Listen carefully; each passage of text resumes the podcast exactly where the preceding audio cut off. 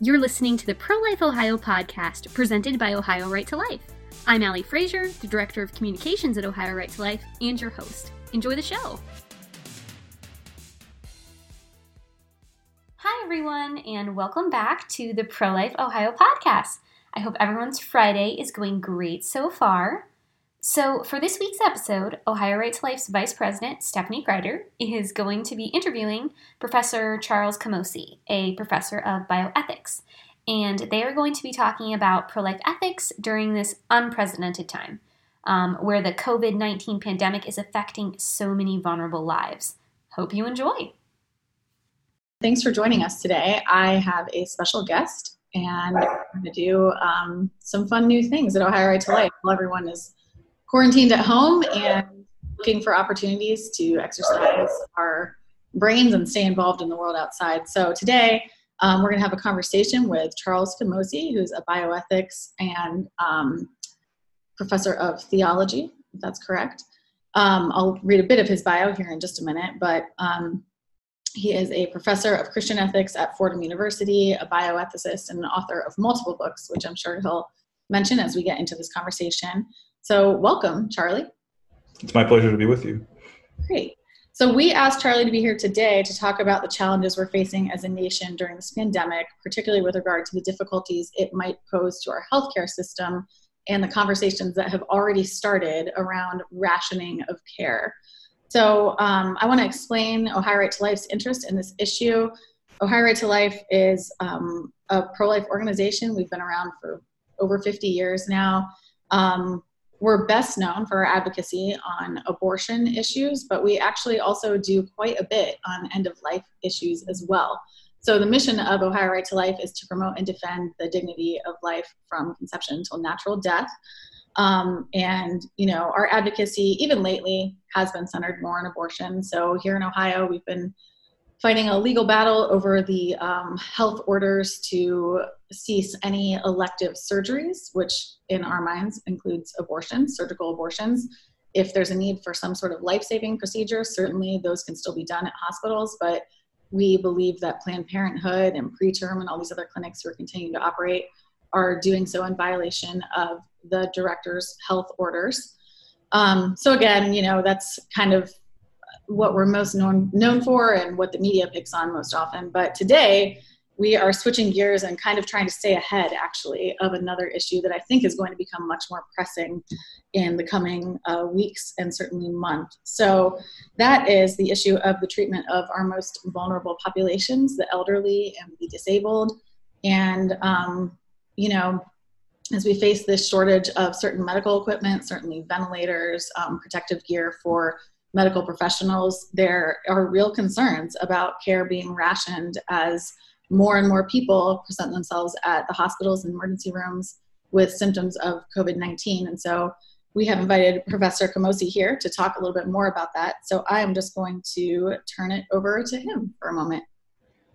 Well, first of all, thanks for your advocacy on the abortion issue related to this. I find it so infuriating, actually, that they want to call themselves as just another kind of healthcare, um, except when it doesn't work out for them to call themselves a kind right. of healthcare, right? So, yes. you know, if we want a certain kind of uh, person doing the abortion, like a physician, we say, well, I don't know if physicians have to always be the one to do abortions, or if we want call our, our clinics healthcare clinics, well, I don't know if we have to be bound by the the silly things about having wide hallways for gurneys or something like that. This seems to be the latest example of that, right? Where we just say, well, I know every other healthcare institution is making way for COVID 19 patients, but we don't have to do that. Right. Yes. It's just, it's just bizarre. Um, but I'm I'm grateful that you're out a, ahead of these sets of issues. Um, it's really important, I think, to get out ahead of it. We're I teach Fordham and just swimming in us, drowning us um, in ways that we just are not prepared for. And we're kind of following where Italy and Spain are right now and have been in terms of thinking, I don't know how we're going to treat all these people with the kind of resources we have available to us. We're just in this situation where we got to make horrific decisions. But as I wrote in a um, religion news service piece recently, yes, we have to ration care, but no, we don't have to lose our humanity in doing mm-hmm. it we certainly don't need to lose our um, respect for the most vulnerable lives in doing it. Unfortunately, we've seen in Italy and and, and Spain um, situations where they've decided to ration care based straight up no chaser on age. So right, you're over 65, or if you're over 60, even in some in some reported cases, you're just out of luck. Um, there may be, in fact, some uh, situations where the U.S. tries to follow suit, or at least some places in the U.S. where they've tried to follow suit. Um, I know you and I discussed uh, Washington State as being one of those um, examples where they had a major conference call, according to reporting from the New York Times and others, of 300 some or almost 300 clinicians. And one of the conclusions, at least in their draft protocol, was that if we're going to cut it off at a certain age. Um, yeah that is a clear violation of the human dignity of our most vulnerable at the end of life and and they even did i think they also did uh, approve a protocol where where um, physical ability and cognitive ability were also taken into account about whether you would get um, those kind of uh, resources the pushback from me and from others um, has been to say uh, we can't do that if we care about uh, the very basic dignity of the human person.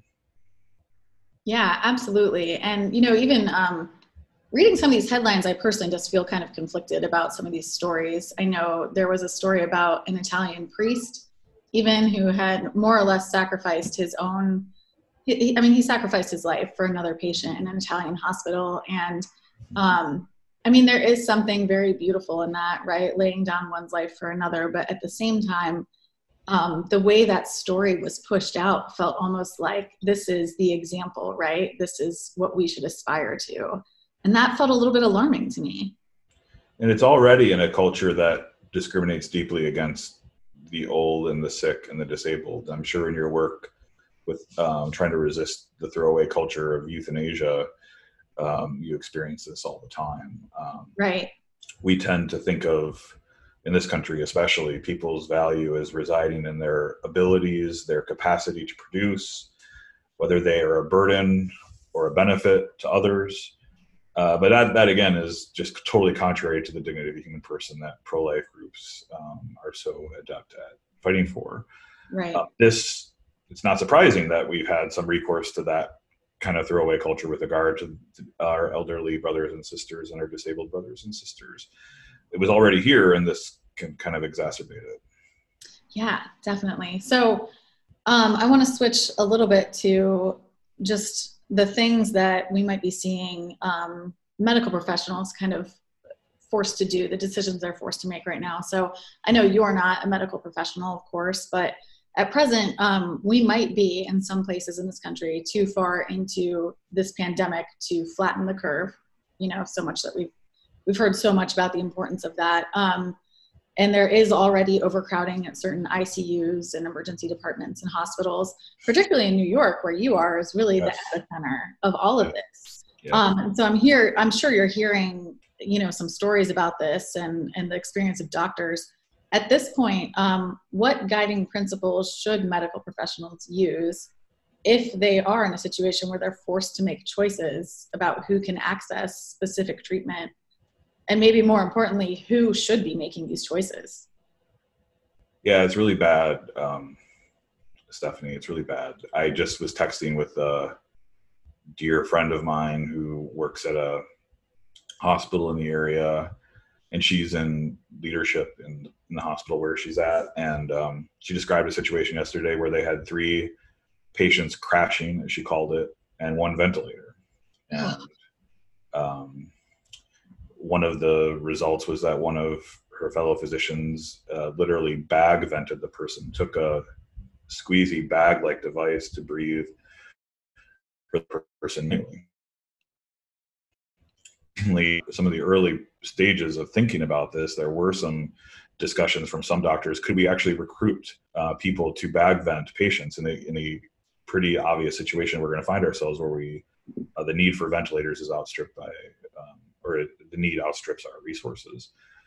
Um, I've I was uh, zooming into a meeting of um, New York City ER uh, residents earlier this week, and uh, the fear is palpable. Yeah. it's just so is bad. But to get to your to your questions, um, again, we don't want to we don't want to ration care in a way that we such a way we lose our humanity and we violate the fundamental dignity of the human person. Um, so, what are some ways we might decide to ration care? Well, one would be on the basis of, um, well, first of all, I think they should almost all be first clinical indications. Like, clinically speaking, from the doctor's perspective, from the medical team's perspective, who is most in need of this, right? Who's who's going to crash and die without it? Mm-hmm. And then um, a second one would be who uh, is most likely to benefit from it. So if you have a particular patient with significant comorbidities or underlying illnesses that make it unlikely there to survive being intubated and put on a ventilator, that could be another basis on which you would, uh, might ration care. And then two other ones are more controversial, but I think are at least worth talking about. One is giving um, preference to physicians themselves and nurses themselves and first responders who put their lives on the line for all of us um, in really heroic ways. I think that's worth talking about. And then maybe um, most controversial, but I still think worth talking about is uh, for people who enter these clinical trials for various drugs, um, which we're testing right now to try to help uh, fight COVID nineteen. Should we give preference to those individuals if they're they're also willing to try what might be dangerous drugs um, mm. to help help the rest of us? Beyond that, I don't really think there ought to be um, uh, rationing on basis certainly what we just talked about on the basis of age, disability some try to f- get a little bit fancy uh, and say, well, we don't, we're not going to discriminate on the basis of age. We're going to discriminate on the number of life years added that a particular intervention might result in, and that's that's another kind of utilitarian calculation that is kind of trying to get around the basic judgment, which is, yeah, we want to prefer those who are young and um, not prefer those who are older. Yeah. One, other, one, one, last thing about who should do it. You mentioned um, just really quick this is a big thing for physicians right now. Many of the those that I talk to in my work as a medical ethicist um, are so scared precisely because they were trained to do the opposite of all of this. They were trying they right. were trained to see the patient in front of them, advocate for the patient in front of them. And so they don't want, understandably, to be thinking about these cost benefit analyses or who could benefit more.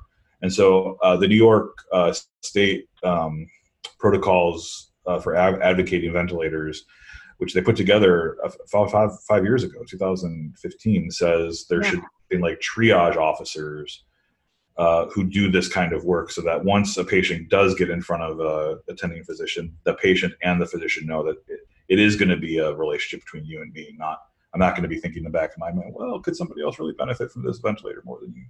Sorry, that was a lot, but I just wanted to finish. No, no, I think that's great. And, you know, um, you're, you're kind of alluding to those same issues that we talk about when we're talking about euthanasia or physician assisted suicide you know that kind of quality of life question almost um, yes yes yeah and that's almost like the spin then that i'm hearing you're saying that they might be using like instead of saying you know we're discriminating based on your age alone we're looking at what years you have ahead of you or however they phrase it yeah, in fact, in secular bioethics, uh, well, at least in very influential sectors and sectors in sexual uh, uh, secular bioethics, they use this phrase called quality adjusted life years. So, should you do any intervention X or Y? Well, you you calculate the not only the life years but the quality adjusted life years. So, if you may say giving somebody a ventilator will add ten years to their life you not only calculate that if you're in this camp, but you say, well, let's adjust them for quality. So is the person going to have a significant disability as a result of um, the intervention or, or already have one? Well, we're going to adjust it by five. So we'll take five years off of it because we've got to adjust them for quality. These are the kind of judgments that are just, as you mentioned, are so horrific when it comes to euthanasia and other end of life care, and at the beginning of life too. I mean, we have abortion yeah. done on, the, on these bases as well. Yep we have ages. This is glad you guys are getting ahead of this fight in Ohio because it's coming and it's coming on this front in a major way. Yeah, thanks. I think um, maybe that's a good transition to this next topic too. So um, at Ohio Right to Life, we are the state affiliate of National Right to Life Committee. Um, and they just this past week, or maybe last week actually, had sent a letter to the um, Civil Rights Office of the Health and Human Services um, Department federally, um, sounding the alarm about the danger of planned discrimination and the need to protect persons with disabilities and the elderly, elderly and you know people with chronic conditions and things like that. So in response, the Office of Civil Rights um, put out a statement, I believe, just a couple days ago, and said that our civil rights laws. I'm reading from the letter now. Our civil rights laws protect the equal dignity of every human life from ruthless utilitarianism. Health and Human Services is committed to leaving no one behind during an emergency and helping healthcare providers meet that goal. Persons with disabilities, with limited English skills, and older persons should not be put at the end of the line for healthcare during emergencies. So, um, you know, we know the president's record on on pro life issues, and he's had some really great people advising him and helping him develop pro life policies throughout his presidency, which we're grateful for.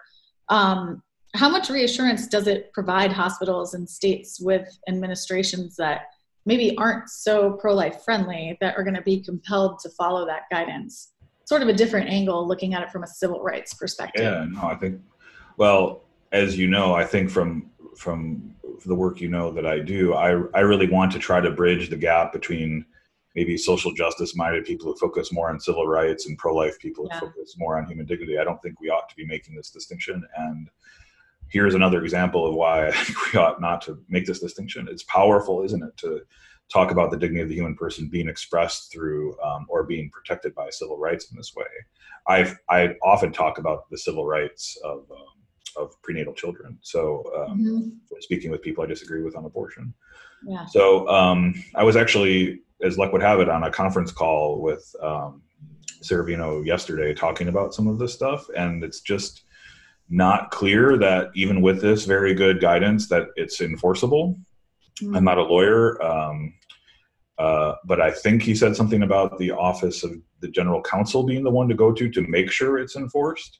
So if you guys have some pull or some kind of way of um, also, in addition to talking to him, to, to contact the general counsel's office and make sure that civil rights are being protected during this pandemic and during this emergency, I think that would be very good. Um, especially again, this is coming to Ohio in a way that it's going to come to New York, at least analogously to the way it's come to New York. So, right. um, I just I just mentioned that. Yeah. I would also say um, now that the guidance has been public, I worry that uh, the people who are going to be putting together protocols or want to put together protocols that are at variance with it are going to go underground and, and, and have it on the down low, or maybe even not have a formal policy at all, but allow uh, medical teams and physicians and individual hospitals to kind of do it on the fly or kind of just figure it out. And that makes it uh, very important, I think, for um, those of us that care about civil rights and human dignity to speak up when we see um, this happening. So if our, it's happening to a family member of ours, if one is a nurse or a physician or a, um, a healthcare provider of some kind on the ground and sees this happening, we got to speak up and say, is it the case that are this, the, the civil rights of our patients and the human dignity of our patients are being denied this way so that um, the Office of Human Rights at HHS can step in and enforce what um, I hopefully hopefully we all want to enforce, which is the basic civil rights of all people, especially are most vulnerable. So that's a that's a long answer to your question. I I hope that it's enforced, um, uh, but I think we need to be expre- um, especially vigilant uh, to make sure that it's enforced. One last thing about this: the I read a really disturbing article at the um, on the website of the New England Journal of Medicine, which talked about the fact that this kind of rationing um, is more acceptable to the general public if it's done silently. They use the word silently if there's one thing bioethicists agree on, and we don't agree on a lot, it's that whatever protocols in these situations are um, are used or approved, it should not be done silently. It should be done transparently. That especially families and patients that are coming into the hospital are aware of. That's why I was on um, Tucker Carlson show recently, and I suggested at the end of the appearance call your local hospitals and ask them like okay this is a thing like many many hospitals and states are trying to figure this out. What is your policy about um, triage if you ever get in that situation? And if you have a loved one who's you know over sixty, over sixty five, or who may have a disability, depending on how they answer or not answer, you may want to avoid that hospital if you can. You may want to go somewhere else. Yeah, that's really good practical guidance too um, for our people who are listening to this. I think that's a great point. So, as a um, human dignity issue, this not not the pandemic, but just sort of the situation that we find ourselves in with healthcare currently and just really recognizing these shortages that we have in our system. I think we're not used to that as Americans. We just think, you know, we've got this amazing healthcare system. Sure, it's expensive. Sometimes it's not the most accessible, but we're not used to being told, no, you can't access this, right? Um, so, just as a human dignity issue, this feels like an opportunity to educate Americans about the value of life and sort of what a pro life ethic looks like in this. So, just for the average pro life person, not um, you know the ER doc, not the ICU doc or nurse who's facing this on the front lines every day. Um, how do you think our members can best engage in this current crisis, sort of in that messaging respect?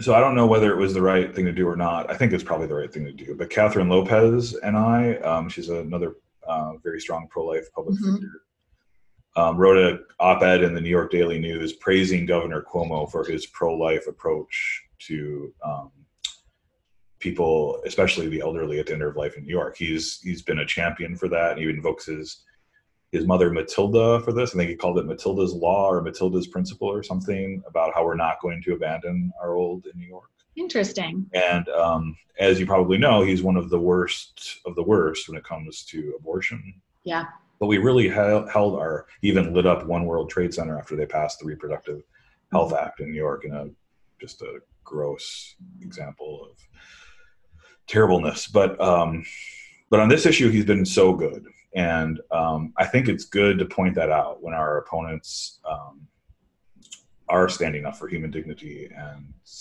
the civil rights of the most vulnerable in ways that are frankly countercultural, and he's done that, and that's good. And but I think it's, and we only hinted at the abortion piece. Like, um, we didn't make it about abortion. And I think that's probably the way to handle this is to say to people who maybe don't share our views, um, wow, it's really good that we're, all of us are doing what we can to help. Um, in some ways, what, we, what we're doing is we're putting our own autonomy and freedom and choice aside, uh, right? Um, in, in, in social distancing and isolating yeah or the most vulnerable but that that is really at odds with our current pro-choice and even pro-abortion mentality isn't it like where autonomy and freedom and choice come before the dignity of the human person before especially the most vulnerable among us yeah but i don't think that's now is the time to really kind of scream and shout that and say why don't you get right with abortion you know i think it's i think it's better to kind of hold our fire on that and hint at it more than stay it directly. And there will be a time. I mean, books are, we're living through a moment in history. Books will be written about this, major long form articles will be written about this. We'll be talking about this with our, you know, children and grandchildren, hopefully for a very long time. Maybe if we can take the maybe a medium term view as opposed to a short term view, is like how can we then marshal the kind of energy and decisions that we've made as a culture to put again put aside our own autonomy and freedom and choice for the benefit of a vulnerable um, population at risk for death um, what other ways can we then transition and live out those principles more consistently and um, i think that'll bear more fruit if we if we send the message that we want to use this crisis for some other agenda i support the agenda um, i think we might undermine ourselves actually so that's at least my two cents yeah, that's interesting. Um, okay, so I like the idea of just sort of um, kind of focusing on the thing at hand, right? Like having people just talk about the issues at hand and um, can hint at it and say, "Isn't it interesting that we're putting our our autonomy and freedom and choice aside, you know, for this human life that is often discarded?" um, and maybe even say like you know that maybe there'll be times to talk about this down the future about abortion or euthanasia and other issues but again i think i think the last thing we want to do in my opinion is allow our those who are skeptical of us or even don't know a whole lot about us to say, well, that that really sounds like they're using this crisis for their own political agenda or something. Yeah. Yeah. Yeah, that makes sense to me. Okay, um, those are kind of the end of all the questions that I had, but I did want to offer you the opportunity too. I know you um, obviously you teach at Fordham and you write pretty extensively about um, ethics and, and bioethic issues in particular. Um, are there any resources out there that you want to suggest that people look at as follow-up? Um, maybe things you've written or just, you know, websites or um, groups that you like to follow? Yeah, well, I, um, in part because of um, the Democratic Party's apparent refusal to to acknowledge that 25% or even 33%, depending what poll you look at or how you interpret the poll, are pro-life. I recently stepped down from the board of Democrats for Life and joined uh, something called the American Solidarity Party. So if any anyone watching this is frustrated with um, our current politics, and that would be me, um, uh, I encourage them to try alternatives. We don't have to play in this sandbox with only these two people. Um, there are there are alternatives and faithful pro-life alternatives, in my opinion, and the American Solidarity Party is the best of those. Not perfect, but the best of those. I might also suggest, if I can, that folks take a look at my book, uh, Resisting Throwaway Culture, which tries to articulate a pro life ethic across the board with, with regard to um, abortion, euthanasia, and how we treat the elderly, and also, um, you know, like our sexual culture and a, and a hookup culture that throws people away and puts them at risk for violence, and also uh, the migrant who is discarded and sent back to um, war torn areas where they are marked for death. And yeah. um, and maybe this would be a good point for for me to end on. I i in the book i argue that um, a culture of encounter that pope francis talks about all the time is like our antidote to antidote to the throwaway culture and um, one of the things that was countercultural about his saying that in my book was that we were already moving away from a culture of encounter toward a culture of isolation um, social media, ironically, has made us less connected to each other. Yes. Um, uh, people are desperately lonely. We're desperately lonely and already disconnected from each other, dying of suicide and other kinds of deaths of despair. Um, I grew up in the Midwest, so I know and, and how it's different there than, than here in the East Coast. Um, uh, so things were already bad before this, and now with I don't know two months, three months of is- isolation from each other, what is that going to do to our humanity, to our relationships, to our culture, which is already moving away at this? So I mm-hmm. really think the culture of encounter is so important. And um, when this is done, I really hope, especially pro-lifers and people of faith, can can resist what I think is going to be a very serious trend even after this is done to not shake hands, not give hugs, not be in the presence of people, have more ironically Zoom meetings rather than face to face meetings. Um, uh, if I can just speak as a Christian uh, now and as a theologian now, Christ came to us as a person, not um, as a document or as a book or as an idea. And we encounter Christ as a person in the scriptures, but also in the Eucharist. And I think Christians who believe that need to live that out. Um, that our own um, encounters with each other also need to be embodied encounters. That the encounters with Christ as an embodied encounter changed people, and I don't think we're going to be able to change people. Um, and importantly, as I write in the book, have ourselves changed by those encounters as well, unless we're committed to being in the presence of people through a culture of genuine encounter. But I, that's, I guess that's a long way of saying I'm worried about what what kind of culture we will have um, after this is all over, as hopefully it will be, um, when it comes to genuine encounters. So maybe that's one thing we we can we can try to focus on after we're done is really meet other people, um, make a make an explicit attempt to be counterculturally meeting people in their spaces in a genuine encounter. Yeah, I love that. It's a really great point. Um, say the name of your most recent book again. resist throwaway. Sorry, it froze. Can you say it one more oh, time? Oh, sure. Sorry. Resisting throwaway culture. There it is. Okay, great. So feel free to um, search out a copy of that. Again, Professor Camosy's written pretty extensively on a lot of pro-life um, ethic and moral and theological issues in a really interesting and engaging way. So certainly um, feel free to check those things out. So thank you so much for being here today, Professor. I really appreciate your time. This has been thanks for thanks for all your work um, at Ohio Rights Life. I'll continue to follow it on Twitter. Thank you. Yeah, and um, that's a great way to end this too. So this interview is going to be posted on our YouTube channel. Um, we'll also run it on our podcast. And for all things news and pro life Ohio happenings, be sure to visit our website, ohiolife.org. Um, sign up for our emails, give us a follow on Twitter. Um, certainly, these days, while we're all kind of stuck indoors, we are much more active on social media. So we'll be there too. You can find us and, and engage with us there. So thank you again so much, and um, hopefully, we'll talk again sometime soon. Thanks, Stephanie.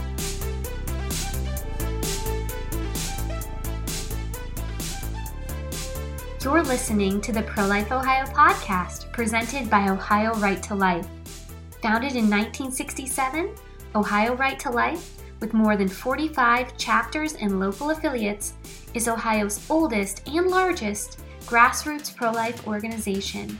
Recognized as the flagship of the pro life movement in Ohio, Ohio Right to Life works through legislation and education to promote and defend innocent human life from conception to natural death. We are Pro Life Ohio, and we will end abortion.